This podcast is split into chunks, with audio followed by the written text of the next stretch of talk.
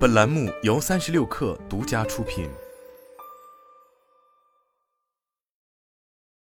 本文来自神意局。从销售的角度来看，强大的智能手机正面临着一场大决战。在二零二二年假日期间，智能手机出货量比去年同期下降了百分之十八以上。总体而言，去年是自二零一三年以来全年出货量最低的一年。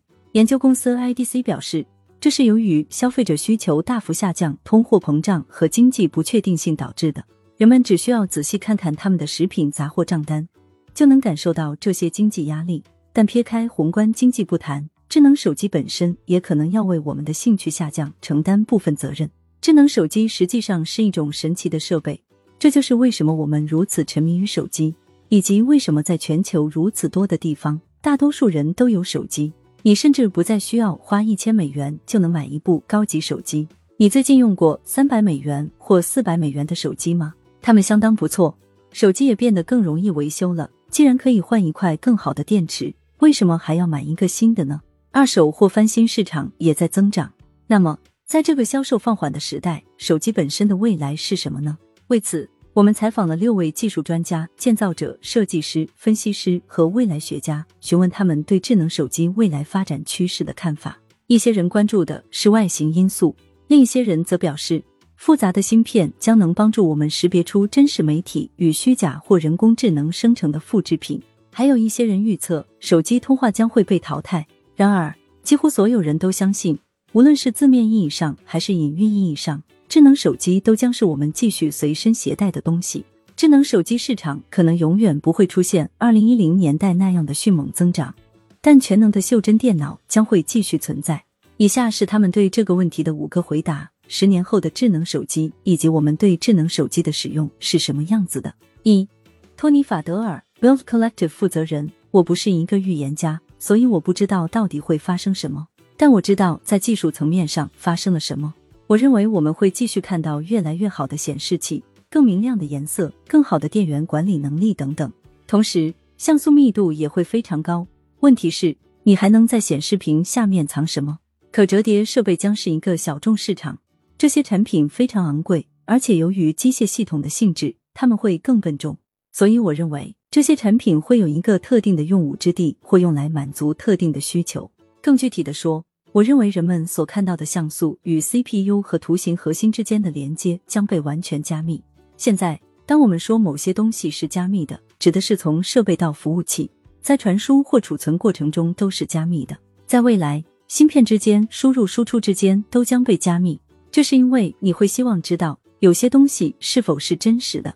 因此，当你捕捉一个声音、一张照片或一段视频时，会通过一个特定的核心对其进行处理，并进行标记，以验证它是不是深度伪造的，是否以某种方式被篡改过。我还认为，我们将看到更多的计算能力被嵌入到耳机中，这是我三四年前在研究的东西。你只要把它们放在耳朵后面，就这样，不需要手机。在未来，你可以把手机收起来，然后对着这些东西说话，而不需要总是使用你的手机和键盘。我一直在强调，元宇宙没有未来。我已经说过很多次了，我认为 VR 在某些方面非常棒，而 AR 在某些方面更好。但未来人们不能一直带着头显设备。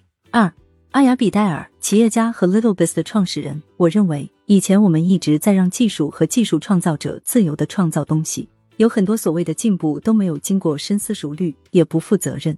我对科技在年轻人生活中扮演的角色有很多担忧，尤其是手机是其中的一大罪魁祸首。我看到了。也感受到了这样的影响。在我花大量时间在手机上的日子里，我变得焦躁不安，感觉身体蜷缩着，眼睛干涩。但我现在对生活的看法，也不是让我们把技术都抛弃了吧，让我们回到纸和笔的年代。事实上，我都不知道怎么用笔写字了。很明显，我对手机又爱又恨。我认为手机的未来是用户体验的分散化，在某种程度上，这已经在发生了，就像你与苹果手表对话一样。我认为制造智能眼镜的尝试将会卷土重来。我认为在未来，我们将不再需要携带手机，也不会再打电话了。我们将通过语音笔记进行大量交流，并将依赖于更容易进行语音笔记交流的设备。智能手机的周边设备将变得更加重要。但回到我最初的观点，我们需要说服人们更多的投资于负责任的技术。现在有一个黑洞般的想法，即人工智能吞噬着所有拥有智慧、技能、才华和学位的人，所以必须要有足够的理由让人们继续在其他空间中发展，同时也要有足够的愿望来建立周到体贴的物理体验。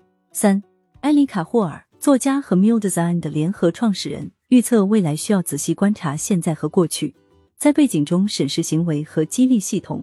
并考虑哪些可能会改变或不会改变。比如，我住在一栋一八八四年的房子里，这有助于降低我自己的欲望。生活也是一样的道理，只不过多了电和屏幕。我认为智能手机就像汽车一样，在适应现有空间方面取得了巨大成功，并提供了如此多的功能和便利。我们围绕着手机重新配置了整个社会，即使它有缺点。智能手机中囊括了很多实体产品的合成照片。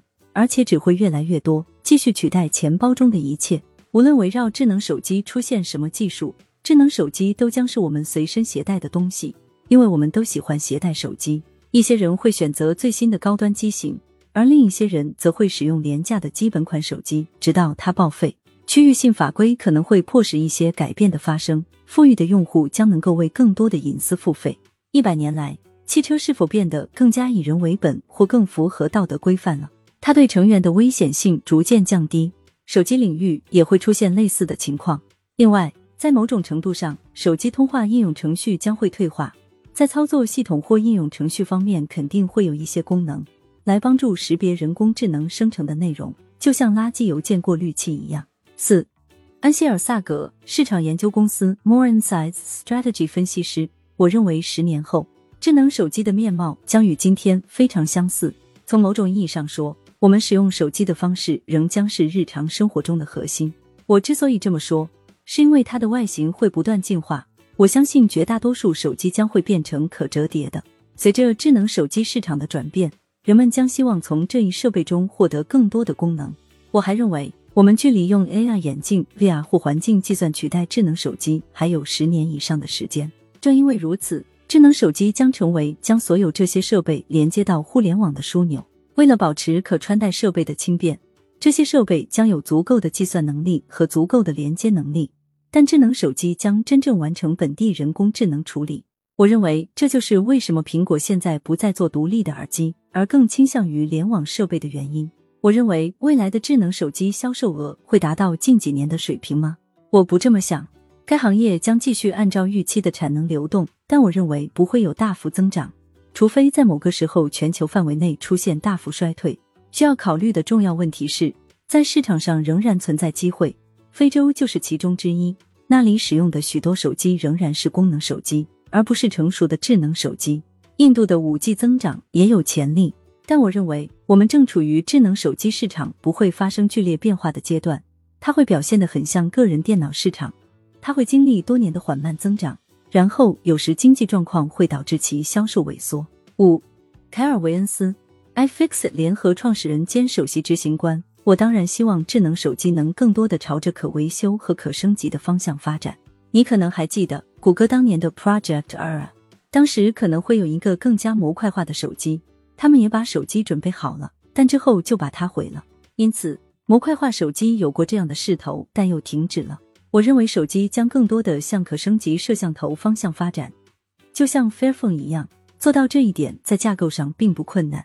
iPhone 十四已经被完全重新架构了，这样你就可以同时打开手机的正面和背面，使它更容易维修。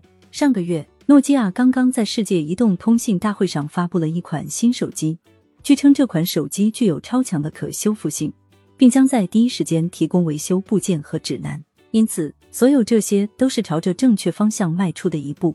其实我本人是尽可能少用手机的。现在我用的还是 Pixel 五 A，因为它有耳机插孔。但我的主屏幕上几乎没有应用程序。我在手机上做的事情很少，基本上就是用 Audible 和推特。我真的宁愿待在外面的世界里，也不想玩手机。我还认为应用商店的壁垒将被打破。我认为苹果对应用商店的垄断将会结束。其中一个原因是欧盟要求苹果允许使用其他应用商店。在我看来，美国不会这么要求，但没关系，应用商店仍然有很大的影响力，但垄断将被打破。接下来要被打破的是 iMessage 的垄断，尤其是因为年轻人的信息沟通方式。当然，这些都是我的愿景和想法。而另一种情况则是苹果想要的愿景，这实际上也就是我们现在的情况。